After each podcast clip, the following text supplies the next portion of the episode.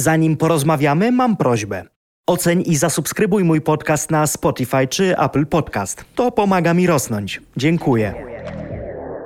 Hej, z tej strony Kacper Majdana, ty słuchasz mojego nowego podcastu. Z każdą kolejną piosenką otwieram się coraz bardziej i wiesz, i tak nabieram takiej pewności siebie i sprawia mi to ogromną przyjemność, że we mnie to jest, że ja to odkrywam. No i teraz wchodzę w kolejny etap muzyczny, angielskojęzyczną epkę chcę wydać. Jest w teatrze, kinie. Niedawno nagrała swoją kolejną płytę. Multiinstrumentalistka, nad którą przez długi czas wisiały czarne chmury.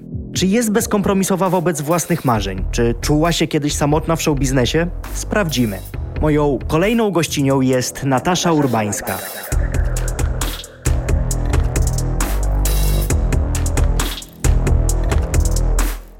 Nie wiem, czy kiedykolwiek ktoś cię porównał do Jennifer Lopez, ale jak zacząłem się przygotowywać do naszej rozmowy i zacząłem sobie łączyć pewne fakty, kropki i tak dalej, to ty jesteś taką trochę polską Jennifer Lopez. Wiesz, że Jennifer Lopez jest jedną z dwóch takich osób, które są dla mnie ogromną inspiracją.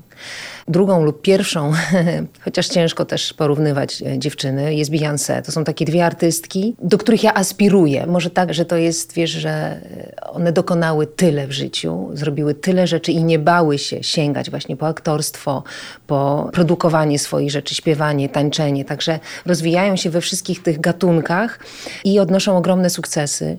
I tak jak przypatruję się, teraz był taki film o Jennifer Lopez. Half Time. Świetny. Gdzie ona jakby podsumowuje, jak to wyglądało, że to nie jest kwestia, że tu w Polsce się nie docenia ludzi. Jej też nie doceniali. Też to, że ona sięgała po i próbowała swoich sił bardzo wszechstronnie, przez to nie była brana poważnie w żadnej z tych dziedzin, a okazuje się na koniec dnia, teraz po tylu latach, zobacz, jak ona wywalczyła sobie, wypracowała sobie pozycję i to jest fantastyczne i ja bardzo podobnie myślę w ogóle o sobie, że tyle jest jeszcze do zrobienia i tyle do nauczenia i poznania siebie w tym wszystkim i też się nie boję sięgać, bo dla mnie to jest najbardziej ekscytujące, kiedy można połączyć te wszystkie gatunki. Ale to skąd się to bierze, że nagle chcesz robić tyle różnych rzeczy, bo jest i aktorstwo, i była marka modowa, i są musicale, i jest muzyka, jest tego mnóstwo.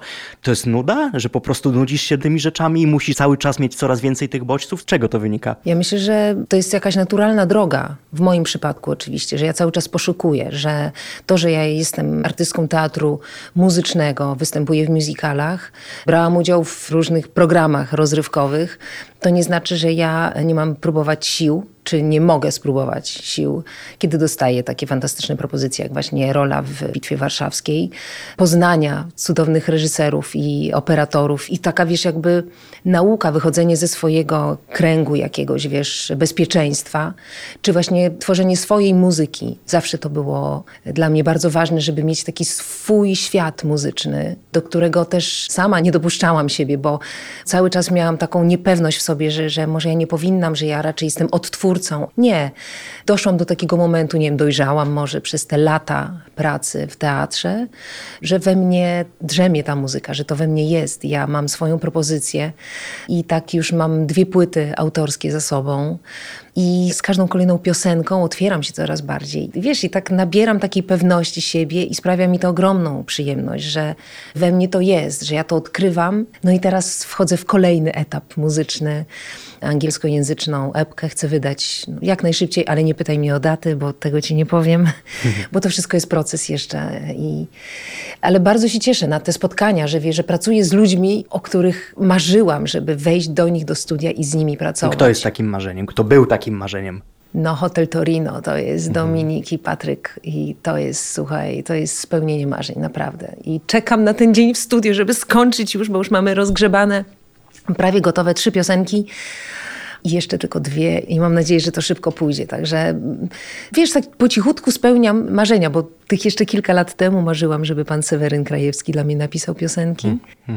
I tak się jakoś to wszystko potoczyło szczęśliwie dla mnie. Potęga podświadomości może. Tak, wiesz, że jest coś w tym, że jak sobie projektujesz to, co chcesz zrobić w życiu, to powolutku to się zaczyna dziać. Tak jak ściągamy myślami czasami osoby. Pomyślisz o kimś i nagle za 2 dni spotykasz tą osobę, której nie widziałeś przez lata. Coś jesteś w podświadomości, czy to jest kosmos, czy to są jakieś energie, które gdzieś się przenikają, poza nami to się dzieje, a jednak przyciągamy. I myślę bardzo jakby pozytywnie o tym wszystkim, co się ma wydarzyć, bo taką mam nadzieję, że to wszystko się dobrze dla mnie potoczy. Z potęgą podświadomości kompletnie się zgadzam. To jest jedna z tych niewielu rzeczy, które naprawdę wierzę, bo sam tego doświadczyłem. Wspomniałaś trochę o niepewności, wspomniałaś o tym dojrzewaniu. Ty chyba miałaś przez długi czas problem z tym, żeby tak naprawdę uwierzyć w siebie, że masz wystarczające kompetencje, żeby sprostać jakiemuś zadaniu. Było tak i wielokrotnie się o to obiłem, że ty dostawałaś propozycje i zamiast się cieszyć, najpierw się pojawiały te wątpliwości, że czy ja dam radę, że są pewnie inni lepsi i tak dalej. Jak to wygląda teraz? To już wyleczyłaś? Bo mam wrażenie, że to jest coś, co trzeba wyleczyć, zwłaszcza jak się robi tyle rzeczy. Ja myślę, że to przyszło z czasem. I właśnie z tym doświadczeniem, że w tylu projektach brałam udział i zarówno jako asystentka, czy jako artystka na scenie i ścierałam się i zarówno ze sobą i z materiałem, który był do wykonania. Nie zawsze byłam gotowa na to i nie wiem czy ja to ze sportu wyniosłam, że jakby jest tak pokora i taka niepewność na początku, czy ja rzeczywiście sobie poradzę, bo propozycje były fantastyczne. Jak właśnie 10 lat temu propozycja, żebym zagrała główną rolę w musicalu Pola Negri. I dla mnie to był szok, bo było tyle wspaniałych artystek i ja dostałam te propozycje, więc ogromne jakby wyróżnienie, ale z drugiej strony, kurczę, czy ja podołam? Miałam sobie taką niepewność, ale że też ogromne szczęście, że w ogóle pracuję z mistrzami, a oni wymagają ode mnie jeszcze więcej niż od innych. Także była taka doza jakby niepewności. Teraz już zupełnie inaczej, tych 10 lat minęło, tych projektów było przeróżnych tyle, że ja się już też nauczyłam, jak sobie radzić z nowymi rzeczami i wierzę w siebie. I zaczęłam wierzyć w siebie, wiesz, że ja to potrafię, no bo kto jak nie ja, to ja mam w siebie uwierzyć, to ja sobie dodaję tego animuszu, tej siły, to ja poznaję, to ja wychodzę z tych moich jakby takich barier bezpieczeństwa i tak jak było przy rajdzie, że zupełnie z nowymi muzykami, zupełnie nowy świat odkryłam, oni też, bo to było dla mnie takie w ogóle odświeżające, że oni nie patrzyli na mnie jak na Nataszę Urbańską, czyli gdzieś jakiś obraz cekinów, teatru muzycznego i tak dalej, tylko jak na muzyka. Ja im pokazałam jakieś swoje brewki, jakieś swoje próby, demówki i im się to spodobało. I oni ze mną rozmawiali jak z muzykiem i to było w ogóle, wiesz, fantastyczne. W ogóle wydźwięk chyba tego albumu jest fantastyczny, bo faktycznie spotkałem się z wieloma opiniami przygotowując się do naszego spotkania z tym, że to jest naprawdę dobry album. Ja się z tym zgadzam, bo wczoraj spędziłem z nim i dzień, i noc. Polecam noc, bo ma bardzo fajny klimat w ogóle. To jak zaśpiewałaś z Maleńczukiem jest fenomenalne, ale zastanawiam się, no okej, ten album wyszedł dobrze i jest naprawdę super, ale z drugiej strony przez tyle lat i to mnie zastanawia, skąd się wzięło to, że przez tyle lat ty byłaś jakimś takim tym dziegciem w beczce miodu show biznesu, że tak miałaś taką opinię osoby, która była nielubiana, ale nie znalazłem tego powodu, z jakiego powodu właśnie, skąd to się wzięło? Słuchaj, no to są social media, to jest jakaś taka kreacja, która odbywa się poza mną. Ja tego nie odczułam zupełnie, bo gdyby tak było, jak mówisz, jaki jest jakby taki główny nurt, który się kojarzy z Nataszą, to pewnie ludzie by nie przychodzili do teatru, bo nie chcieliby zobaczyć Nataszy, a oni chcieli przychodzić. A to są chyba dwa równoległe światy, że ci ludzie, którzy są w teatrach, którzy są na scenie, przed sceną właściwie jak śpiewasz, a z drugiej strony ten świat internetu, gazet plotkarskich i tak dalej. Tak, no ja myślę, że to są jakieś takie szufladki, w które najłatwiej wrzucić kogoś i trzymać się tego i powtarzać i wmawiać ludziom, aż w końcu stanie się to nagle twoją wizytówką. To było bardzo trudne do przełknięcia i walka z tym jest w ogóle kompletnie, wiesz... Z wiatrakami trochę. Trochę jak walka z wiatrakami, ale ja dalej robiłam swoje. Ja widziałam jakby ten feedback, że to, co robię, ja gram koncerty, ja nagrywam płyty, ludzie przychodzą, ludzie chcą oglądać mnie i każde te spotkania były dla mnie, jeżeli ja dzielę się dobrą energią i ludzie to czują, ludzie to odbierają, to jest... Tak jak my tutaj siedzimy, czujemy tą energię, to tego się nie da oszukać. Dlatego, tak jak mówisz, dwa równoległe światy i myślę, że takim momentem przełomowym, o dziwo, był program Mask Singer, kiedy... To niedawno stosunkowo. Całkiem niedawno. I wiesz, że fajnie to Wojewódzki jakby podkreślił, że obnażył troszeczkę, ten program obnażył postrzeganie pewnych nazwisk i pewnych zjawisk, że przykleiliśmy jakby tą taką niechlubną naklejkę do Nataszy i się tego trzymaliśmy, bo to było bezpieczne, a nikomu się nie chciało zajrzeć troszkę dalej. Ja dalej pracowałam nad sobą, nie patrząc na to tak naprawdę, bo nie mając pleców nie możesz, tak zwanych pleców, czyli jakichś wytwórni, czyli jakichś dużych koncernów za sobą, którzy będą pilnować tego, bo tak wygląda ten show biznes, że się nie pozwala źle pisać o swoich artystach. Ja jestem artystką niezależną, więc różne rzeczy, one będą się pojawiać cały czas, bo się pojawiały i będą się pojawiać, ja z tym liczę, bo taki jest świat show biznesu, ale ja dalej pracuję nad sobą, ja dalej produkuję, ja dalej mam swój plan i się nie oglądam za siebie. I właśnie ten program, który też wydawał mi się Mask Singer, będę, wiesz, śpiewać w kropli deszczu, wydawał mi się tak absurdalny, że stwierdziłam, że kurde. Ale to już była ta granica absurdu, to była, że ja ją tak. Dlatego zacząłem oglądać ten dokładnie. Program. Dokładnie, ja dlatego też wzięłam w tym udział, bo to było po prostu już na granicę. Mówię, gdzie ta cienka linia przechodzi? Ona jest dawno, dawno wstecz. Tak, tak. I to było też z przymrużeniem oka, wiesz, tak wchodziłam, sobie mówię, a niech się dzieje, najwyżej się pobawię, pośpiewam sobie, miałam też korzystać jakby z nowego repertuaru, mówię, zrobię sobie repertuar nowy, bo nie można było jakby, bo to miał wszystko w tajemnicy, żeby nikt nie skojarzył cię z piosenką, w której tam ewentualnie... I to było super, bo to było dla mnie, ja przy każdym z takich programów gdzieś taki potencjał jakby rozwojowy. Dla mnie to jest najważniejsze, ta cała droga, którą ja przechodzę. Nieważne, finał, nie finał, bo to też często nie ode mnie zależy, ale to, czego ja się nauczę, jak ja będę sobie radziła z różnymi sytuacjami, bo to nie tylko jest repertuar, bo to są ludzie, bo to są różne sytuacje, nie zawsze jesteś w formie i tak dalej. No. I nagle na koniec dnia okazuje się, że ja dzięki tej kropli, a może właśnie przez to, że miałam tą kroplę, byłam anonimowa i to była taka czysta karta, takie jakby pierwsze kroki na scenie jakbym robiła, że zostałam doceniona nie przez pryzmat doceniona, właśnie doceniona za to, co pokazuje na scenie, a nie oceniana właśnie przez pryzmat Nataszy Urbańskiej w mediach. No tak, no bo wtedy najpierw oceniamy twoją twarz, bo ty jesteś Nataszą Urbańską, już a dopiero później. Już mamy pewną wizję. Oczywiście, że tak. I już zdanie jakieś na ten temat. A ile osób wiedziało z tego programu? No bo konwencja tego programu jest taka, że nikt nie wie, kto jest pod tymi strojami. Ale też wiem, jak wygląda produkcja programów w telewizji i wiem, że to wszyscy widzicie się tam na parkingach, jest ekipa, jest mnóstwo ludzi. Naprawdę udało się, chociażby przed jury, zachować w tajemnicy, że ty to jesteś ty? Słuchaj, to było niesamowite, jak przygotowania wyglądały do tego programu. Oni nawet zwracali uwagę, słuchaj, na to, żebyśmy nie mieli żadnej biżuterii, ani nic w uszach, na rękach. Jeżeli mamy tatuaże, to żeby to przykrywać. Zresztą dostawaliśmy specjalne dresy z napisem nie mów do mnie. Pamiętam z takim kaskaderem, co ja mówię, z... Kim był? Co robił ten pan? Co robił ten pan? On jakby był, chronił nas. I... Czyli z ochroniarzem. No, znaczy wiesz co, to... nie mogę Czy to była straż TVN-u? Nie była straż TVN-u. To był wykwalifikowany... No, patrz. Można przeklinać, spokojnie. Myślę, że już mamy zwiastun. Dobra, nieważne. Byli ludzie odpowiedzialni za to, żeby nikt się ze sobą nie minął, żeby nikt się nie zobaczył, żeby nawet jak ktoś przy wejściu mówi dzień dobry, żeby ten odruch taki, że chcesz powiedzieć, nic nie mogłeś powiedzieć. Ja sama się łapałam na tym, że jak wracałam po programie do domu, to z moim mężem szeptałam do niego, mówię, Janusz, słuchaj. A on mówi, dlaczego ty szepczesz do mnie? Jezus, bo cały dzień szeptałam, nie można było, bo w tych pokojach obok były osoby, które brały w tym udział. My nie wiedzieliśmy kompletnie, kto tam jest. I nawet do tego stopnia, że my jak na próbę swoją przychodziliśmy, no mogłam usłyszeć końcówkę próby. Czasami. Jeżeli już taki był niedoczas, no to już nas wpuszczali i wtedy gdzieś po tych dźwiękach może dałoby się kogoś...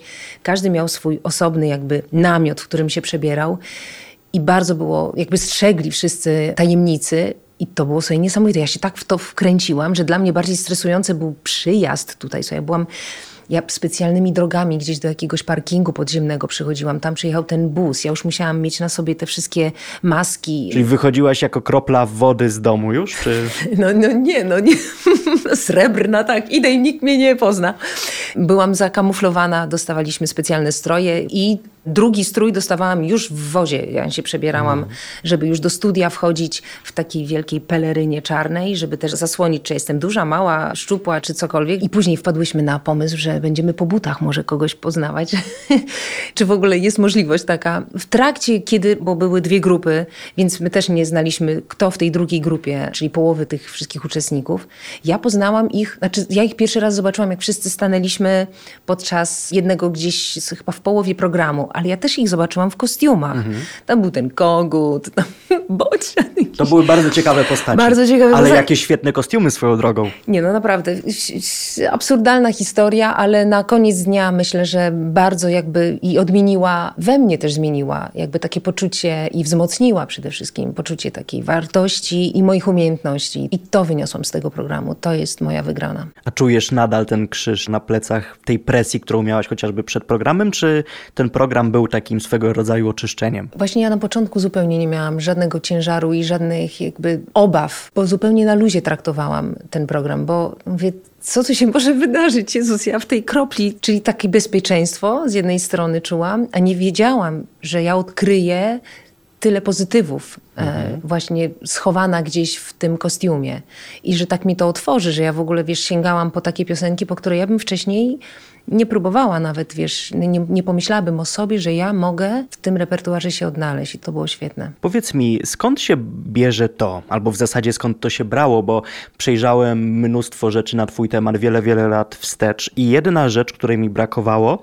to jakieś większe formy, w których ty miałaś czas, miejsce i kontekst, żeby się wypowiedzieć. Głównie twoje nazwisko przebijało się gdzieś tam przez portale plotkarskie, jakieś strony, które gdzieś tam jedną twoją wypowiedź gdzieś tam wrzuciły i komentowały, a było bardzo mało właśnie takich wywiadów, gdzie miałaś trochę więcej czasu, żeby opowiedzieć o sobie. Może trochę też zawalczyć z tym wizerunkiem, który gdzieś tam się trochę utrwalił. Skąd to się brało? Wiesz, no niewysłuchiwany człowiek czuje się w pewnym momencie samotny. Ty nie czułaś się samotna? Słuchaj, przez jakiś czas, pamiętam, po rolowaniu tych wywiadów bardzo dużo było, bo każdy chciał mi jeszcze dokopać. I te wywiady wyglądały na zasadzie ataku na Nataszę, a nie rozmowy pamiętam, z artystką. Pamiętam z Kanapikiem wywiad na przykład. No. Bardzo to było trudne dla mnie. Ja czułam się, że ja w każdym z tych wywiadów jestem sprowadzana do jakby poziomu tłumaczenia się z czegoś. Że ja zawiniłam i że ja coś źle zrobiłam i teraz, Nataszko, wytłumacz nam, coś ty tutaj naskrobała. Dla mnie to było niepojęte po prostu, że właśnie, ja że nie mam... nic nie przeskrobałaś tak na dobrą sprawę. Nic nie zrobiłam, jakbyś taka wolność artystyczna wydawała mi się, że w tym kraju jakby istnieje. I pamiętam, jak się już w końcu wkurwiłam, mówię, słuchajcie, jakby Maria Peszek nagrała taki numer, to byście wszyscy pieli tutaj z podniecenia. A że Natasza to zrobiła, to co, to nie wolno? Jakby poczułam taką... że podcinamy koleżance skrzydła, bo jej nie wolno. Bardzo to niesprawiedliwe dla mnie było i troszkę mnie to też, chyba mnie to, wiesz, tak, jak to nazwać? Odechciało mi się po prostu rozmawiać z ludźmi. Bo każda ta rozmowa sprowadzała się do tego, że byłam atakowana. Ja miałam bardzo nieprzyjemne pytania zadawane i teraz spróbuj wybrnąć z tego. Ja nie miałam na to ochoty. Ja się po prostu zaczęłam bać rozmawiać z ludźmi, bo czułam, że ich energia jakby tego ataku i wyciągniemy jeszcze więcej z tego, jeszcze ją pociśniemy. Jakby takie trochę znęcanie się nad i dokopywanie jej, nie wiadomo za co. I stwierdziłam, że po co mi to? Ja nie chcę tych wywiadów, ja nie chcę tego wszystkiego, ja nie będę nikomu się z niczego tłumaczyła, nie będę niczego odwracała, bo wiesz, to oni muszą to zrozumieć. To jest takie trochę z oświadczeniami na drugiej stronie w gazecie. Tak. No tego nikt nie przeczyta. Tak, oczywiście, to jest sensacja, tak, ale tłumaczenie się dalej już nie. Więc odpuściłam. A nie uwierało cię też to, że bardzo często jak byłaś pokazywana w mediach, to zawsze obok swojego męża albo w kontekście własnego męża? Słuchaj, no potroszę to jest naturalne, bo przecież ja dostałam się do teatru, no tych już tam 20 parę lat temu i wszystkie produkcje, w których brałam udział, były w reżyserii Janusza Józefowicza. Ja się tam wszystkiego nauczyłam, jestem ogromnie wdzięczna za tą naukę, którą on się ze mną dzielił, że ja mogłam współpracować z nim i zarówno jako artystka właśnie, czy asystentka przy wielu produkcjach poza Polską. To było niesamowite, bo teraz po tych latach też podpatrywania, jak się pracuje z ludźmi, ustawiania światła, czy w ogóle scen, ja wykorzystuję to we własnych produkcjach, we własnych koncertach, we własnym myśleniu w ogóle artystycznym o sobie na scenie. I to było naturalne, że jestem żoną Janusza Józefowicza. Także to też nie wydaje mi się dziwne, że jesteśmy łączeni. To jest cudowne, bo jest cudownym człowiekiem, artystą i wielkie szczęście, że spotkaliśmy się na wspólnej drodze i dalej chcemy dalej iść. Ale to, że mamy swoje projekty niezależnie zupełnie tworzone, to już jest kolejna odsłona, kolejny czas, kolejna droga nasza, w której też się odnajdujemy. Zawdzięczam bardzo wiele, jakby Januszowi Stokłosie, Januszowi Józefowiczowi, bo to z nimi dojrzewałam artystycznie, ale przyszedł czas, kiedy ja sama decyduję o sobie i dojrzałam do tego, tak, dorosłam do tego i fajne to jest, że się spotykamy i sobie opowiadamy o naszych projektach, radzimy się, czy głośno po prostu rozmawiamy jak partnerzy i to jest świetne. No właśnie, ale też z drugiej strony żyjemy w Polsce i to, że oczywiście zaczynałaś dzięki niemu i tego robiliście dużo wspólnych projektów. To jest oczywiste i to jest jakby bardzo logiczne, ale z drugiej strony w pewnym momencie gdzieś pojawił się taki wydźwięk, no że na dobrą sprawę ty nie jesteś kobietą niezależną, bo wszystko co robisz, to jest jeszcze twój mąż do tego przyklejony. I to mogło być trudne. Słuchaj, no już od wielu lat ja wydaję swoje rzeczy niezależnie. Że trochę grzebie w przeszłości teraz. Słuchaj, no spektakl Pola Negri nie powstałby bez Janusza Józefowicza, bo jest pomysłodawcą, reżyserem i tak dalej. Ja jestem artystką, która dostała tę szansę zagrać i piękna szansa i piękny spektakl, więc... I to jest okej, że ja jestem łączona. To jest, ja się tego nie wypieram, ale przychodzi moment. Ciężko to też rozliczać, wiesz, czasowo. Czy to było późno, czy to było wcześniej. Ja po prostu, to był mój moment, kiedy ja powiedziałam, ja chcę teraz stworzyć swoją muzykę, niezależnie. I to robię. A to, że ta mgła, która gdzieś tam jeszcze dawno temu w postaci tych newsów istniała, ona nadal tam gdzieś nadlatuje, bo ludzie się jakby przywiązują do tego i jakby mamy takie, wiesz, te pieczątki takie na siebie nakładane. Często ciężko się ich pozbyć, ale ci, którzy interesują się tak naprawdę Nataszą i moją twórczością, to już to dawno zrozumieli i nie łączą mnie i nie przyklejają do każdego projektu Janusza Józefowicza. Już jak jesteśmy przy twórczości, przy występowaniu i przy projektach niezależnych, powiedz mi, nie miałaś kaca moralnego po występie w Opolu? Słuchaj, jestem artystką. Jak dostaję propozycję, że mogę zaśpiewać piosenkę, nie identyfikując się ze stacją, tylko po prostu to jest moja praca. Ja śpiewam piosenki, ja występuję na festiwalach. To jest dla mnie wielkie wyróżnienie. Także i duet z panem Wodeckim to było no takie... No spełnienie marzeń. To są bardzo ważne momenty dla rozumiem mnie. Całkowicie tą perspektywę. Bardziej mnie interesuje ta perspektywa druga, że to już nawet abstrahując od tego, że trafiłaś na jakieś listy wstydu z ludźmi, którzy podpisują się pod propagandą TVP, czy to jest słuszne, czy nie, to nawet nie chodzi o to. Tylko bardziej mnie zastanawia, czy sytuacja, że ty występujesz w Opolu, nie jest, wiesz, to jest emitowane w telewizji publicznej, więc to, że ty tam dajesz swoją twarz, no to czy tego chcesz, czy nie, czy się utożsamiasz, czy nie, jednak ociepla wizerunek medium, które robi straszne rzeczy. Słuchaj, nie utożsamiam się z tą telewizją, nie występuję w tej telewizji już od kilku lat. Jednak taka propozycja fajnego duetu, zaśpiewania, niezależnie, jestem artystką, ja nie jestem gwiazdą TVP, tylko jestem Natasza Urbańska, zaproszona do koncertu, w którym mogę zaśpiewać piękną piosenkę, która jest przebojem wszechczasów, z wielkim artystą i w ten sposób to traktuję. Taki wykonuje zawód i każda próba gdzieś obrzydzenia tego, czy wkładania mnie w jakąś rzeczywistość jest bardzo niesprawiedliwa, więc nie poczuwam się do tego w żadnym wypadku. Taki zawód uprawiam i nie wypowiadam się na sprawy polityczne, bo to nie jest mój świat i nie chcę do tego należeć. I tyle, kropka. A to akurat miły wyróżnik, że się nie wypowiadasz, bo mam wrażenie, że w pewnym momencie też poszliśmy już o ten krok za daleko. Okej, z jednej strony się nie podpisujemy pod tym, co ktoś robi, ale zamiast milczeć, to wypowiadamy się na tematy, o których nie mamy pojęcia i to gdzieś tam w świecie show biznesu nagle mam wrażenie, że eksplodowało, że każdy nagle miał opinię, nagle każdy występował w programach w TVN24 na przykład jako ekspert albo jako osoba niezadowolona z tego, co się dzieje. Okej, no dużo ludzi jest niezadowolonych, ale... mieszanie trochę sztuki, bo już nie chodzi o show biznes, bo show biznes jest jaki jest, to wiemy.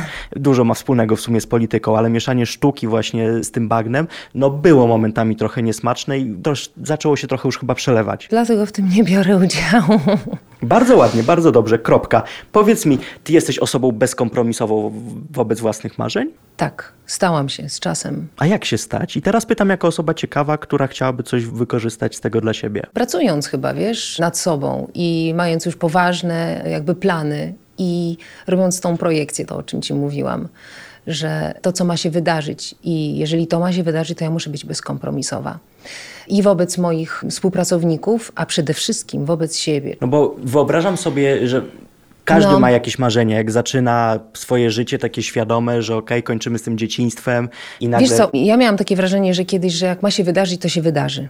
I że zostawiałam pewne sprawy losowi. Ale samo to się nie wydarzy. To się samo nigdy nie wydarzy. Jeżeli ja czegoś nie dopnę na ostatni guzik, to się nie wydarzy i to się sprawdza. Kiedyś miałam większą jakby taką swobodę w myśleniu w ogóle, że to pójdzie, że ja pracuję nad sobą i to pójdzie. A się okazuje, że wcale tak nie jest. że trzeba dbać o swoje sprawy jeszcze bardziej niż się mogłyby wydawać. I to chyba spowodowało, że przyszedł taki moment, że ja mówię, dobra, trzeba brać sprawy w swoje ręce i codziennie pracować nad tym, codziennie nie odpuszczać i kolejne kroki wykonywać do przodu.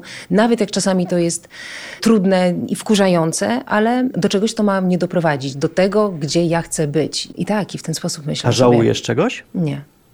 Nie, w ogóle, słuchaj, zaczęłam też myśleć w taki sposób o sobie, że pewne sprawy musiały się wydarzyć, pewne sytuacje musiały zaistnieć, żebym ja była tu, gdzie jestem. Nigdy tak nie jest, że cały czas jest jakby tendencja wzrostowa, że w życiu jest bardzo różnie i to jest fajne, bo mamy te różne kolory i sobie radzimy z tymi dołkami, odbijamy się od nich albo siedzimy jeszcze w nich troszkę dłużej, bo musimy sobie z tym poradzić. Zawsze mi praca i kolejne jakieś projekty pomagały szybciej wyjść z jakichś takich, wiesz, marazmów, bo też często takie, wiesz, trudne momenty na przykład są po wypuszczeniu płyty, kiedy pracujesz nad płytą parę lat, bo przy okazji właśnie rajdu to się wyciągnęło po prostu w nieskończoność, wyciągało, bo ten COVID cholerny nas tak wszystkich, wiesz, zastygło wszystko i chłopaki bali się nagrywać, bo małe dzieci się porodziły i nie wiadomo było, jak sobie z tym COVID-em radzić, więc każdy wystraszony, wiesz, w tych maseczkach. Więc jak już w końcu udało się, 2 lata czekałam, żeby zamknąć ten materiał, bo on był już gotowy, więc tym bardziej mnie, wiesz, krew zalewała. No i co się stało po wydaniu tej płyty? Był ten dołek? I miałam, tak jak po premierze, że pracujesz nad czymś, oddałeś to ludziom i taka pustka, wiesz? No bo to już jest ta kropka, to już zamknęłaś drzwi, do których... To jest to niewygodne takie i takie, wiesz, że ja bym chciała, jeszcze coś bym tam pewnie zmieniła, no bo już tyle czasu minęło, to jeszcze to. A tu się okazuje, że już zamknęłam, oddałam już moje dziecko. Trudny bardzo moment. I te momenty są właśnie po premierach, po wydaniu płyty, nad którą się pracuje takie wychuchane dzieciątko. I najważniejsze jest, żeby wejść w kolejny projekt i głowę już zająć zupełnie nową rzeczą. I tak się cieszę teraz na tą pracę z chłopakami, że to jest to moje kolejne dziecko. I tam generuję całą moją energię, chociaż też już gdzieś w głowie jakiś czas temu powstały pomysły na taką większą formę muzyczną, musicalową. Polską czy anglojęzyczną? Ja czy myślę, może jeszcze jakiś inny język? No nie wiem. Myślę, wiesz, że język angielski jednak otwiera szersze przestrzenie i zasięg i dostęp do ludzi na całym świecie po prostu. I niektóre rzeczy po prostu lepiej się śpiewa, lepiej brzmią po angielsku. Ale nie zamykam się na polski język, bo całą tą płytę wcześniejszą też, pierwszą i tą drugą, nagrałam po polsku i uwielbiam śpiewać po polsku. Jednak myśląc o moich fanach, których zyskałam bardzo wielu po 365, to myślę, że język otwiera fantastycznie jakby taki zasięg i dostęp do nich. No właśnie do tego chciałam nawiązać, że teraz masz te podstawy do tego, żeby wyjść za granicę i to jest bardzo fajne i fajne jest też to, że wracasz z singlem, który jest teraz po angielsku. Z drugiej strony zastanawiam się, czy nie miałaś po tym filmie czegoś takiego jak po rolowaniu? Próbowałam jakąkolwiek pozytywną ocenę znaleźć na temat tego filmu i nie znalazłem żadnej. Słuchaj, oglądałam tą drugą część i podobał mi się. Podobał mi się, tak. Teledyskowo, wiesz, wymyślony. Wiesz, może to jest kwestia, że za wysokie są oczekiwania wobec tego filmu, w sensie, że myślą, że idą może na dramat czy na psychologiczny film. Nie, to jest erotyk i tak to powinno być traktowane. Są piękne obrazki, piękni ludzie w tym filmie i wiedząc o tym, że nastawiasz się na takie kino, z przyjemnością po prostu oglądasz. I muszę ci powiedzieć, że podobała mi się ta druga część. No. Okej, ale nie uwierało cię to w jakiś sposób, że z jednej strony mówisz o tym, że no faktycznie zdjęcia są super, fajnie to wygląda, jak tak po prostu czysto estetycznie, tak. A z drugiej strony no jednak ludzie nie zostawiają suchej nitki na tym filmie. W ogóle to mam wrażenie jakiś taki miszmasz wszystkiego, bo z jednej strony to jest hit nie tylko w Polsce, ale również poza granicami. Z drugiej strony jest po prostu kompletny lincz tego filmu. Jeszcze z innej strony ty jesteś zadowolona, bo wygląda to ładnie i w ogóle... Ja jestem zadowolona, jak to w ogóle, jak to wszystko sprowadzić do jakiegoś jednego punktu wspólnego? Ja myślę, że ciężko jest w ogóle to sprowadzić, bo tak jak mówisz, ja jestem też świadoma tego wszystkiego, że jest lincz, a z drugiej strony jest hit, więc bądź tu mądry i to spróbuj połączyć. No i ten film to łączy, bo bez względu na to, jak bardzo by pluli w naszym kraju na ten film, to odniósł globalny sukces na całym świecie. I to, że już 3. część zaraz będzie miała premierę, świadczy o tym, że ten film się sprzedaje, ten film się podoba i czym nam się podoba, to czy się nie podoba, czy to jest w naszym guście, czy nie, czy będziemy na to pluli, czy się obrażali. Film ma sukces. Koniec, kropka. No komercyjny to komercyjny, z pewnością. Tak. Jeżeli chodzi o recenzję, no to też wiemy, że bywa z tym różnie. Chociaż ja nie jestem fanem tego filmu. Próbowałem, ale nie podchodziłem do tego z takim właśnie nastawieniem typowo polskim, że na pewno to będzie chujowe. To raczej byłem ciekawy, jak wielu rzeczy jestem ciekawy. No wyszło jak wyszło, ale faktycznie niesamowitą drogę ci to otworzyło właśnie do tego, tak, żeby teraz, no proszę państwa, Natasza Urbańska jest teraz global. Co z tym zrobisz? Bo rozumiem, że po tym filmie, jak miałaś jakieś punkty do odhaczenia w swojej karierze w Polsce, one są już pewnie w większości odhaczone, jeżeli chodzi o marzenia. Okej, to mamy za sobą, no ale teraz co dalej? Wychodzisz poza granicę, gdzie widzisz siebie za te 5 lat? To jest teraz rozmowa kwalifikacyjna, Jezus, ale... Uwielbiam te pytania. Słuchaj, to co ja sobie projektuję, no to jest granie na największych scenach na świecie, w Europie. Ja jestem po prostu człowiekiem sceny. Dla mnie najważniejszy jest kontakt z moim widzem, to, że ja mam swój band, to, że ja gram swoją muzykę i tam z moją energią chciałabym tak wyruszyć w trasę. To jest dziś mój cel i nad tym pracuję. Pewnie to zajmie jeszcze troszkę czasu. Zobaczymy, co po drodze jeszcze się pojawi, ale jestem jakby dobrej myśli, bo cały czas dbam o siebie artystycznie, że jakby ja widzę, ile jeszcze jest do zrobienia i chcę, żeby wszystko było jak na najwyższym poziomie profesjonalnym. Ja też dojrzewam na tej scenie, ja też już niejedne buty zdarłam na tej scenie i czuję się gotowa i przy odrobinie szczęścia mam nadzieję, że będę mogła grać moją muzykę dla ludzi na całym świecie. To byłoby fantastyczne, bo myślę, że muzycznie z takiego nurtu muzycznego, z jakiego ty się wywodzisz, no Polacy na świecie nie słyną. No mamy Behemota, który jest niesamowicie popularny, no, zwłaszcza w Stanach Zjednoczonych czy w Skandynawii. Tak. Oni są niesamowici, ale tutaj nam by się coś takiego przydało, że masz teraz w sumie na sobie brzemię. O Jezus! Że teraz ja będę wywierał na tobie presję, że Natasza musisz. Trochę taki hashtag, wiesz, zrobić. Natasza musisz. Super, jestem za. No dobrze, no to ja ci tego życzę. Natasza, mogę. Nie. Musisz dla Polski. Oho. Z przyjemnością. Dziękuję ci za to, że wpadłaś i sobie miło porozmawialiśmy. No, także mam nadzieję, że więcej tych anglojęzycznych kawałków od ciebie usłyszymy niedługo, ale wychodzi na to, że tak. Wychodzi na to, że tak. Ja tam walczę z chłopakami. Walcz. Dziękuję ci bardzo. Dziękuję bardzo. Dziękuję, że słuchasz mojego podcastu. Nie zapomnij ocenić i zasubskrybować go na platformach podcastowych. Do usłyszenia. Kacper Majdan.